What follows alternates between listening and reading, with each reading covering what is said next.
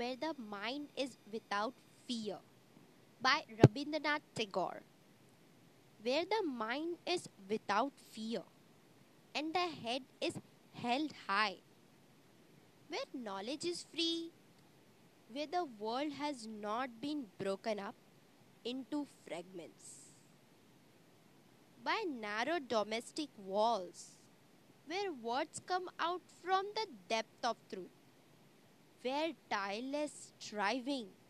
stretches its arm towards perfection, where the clear stream of reason has not lost its way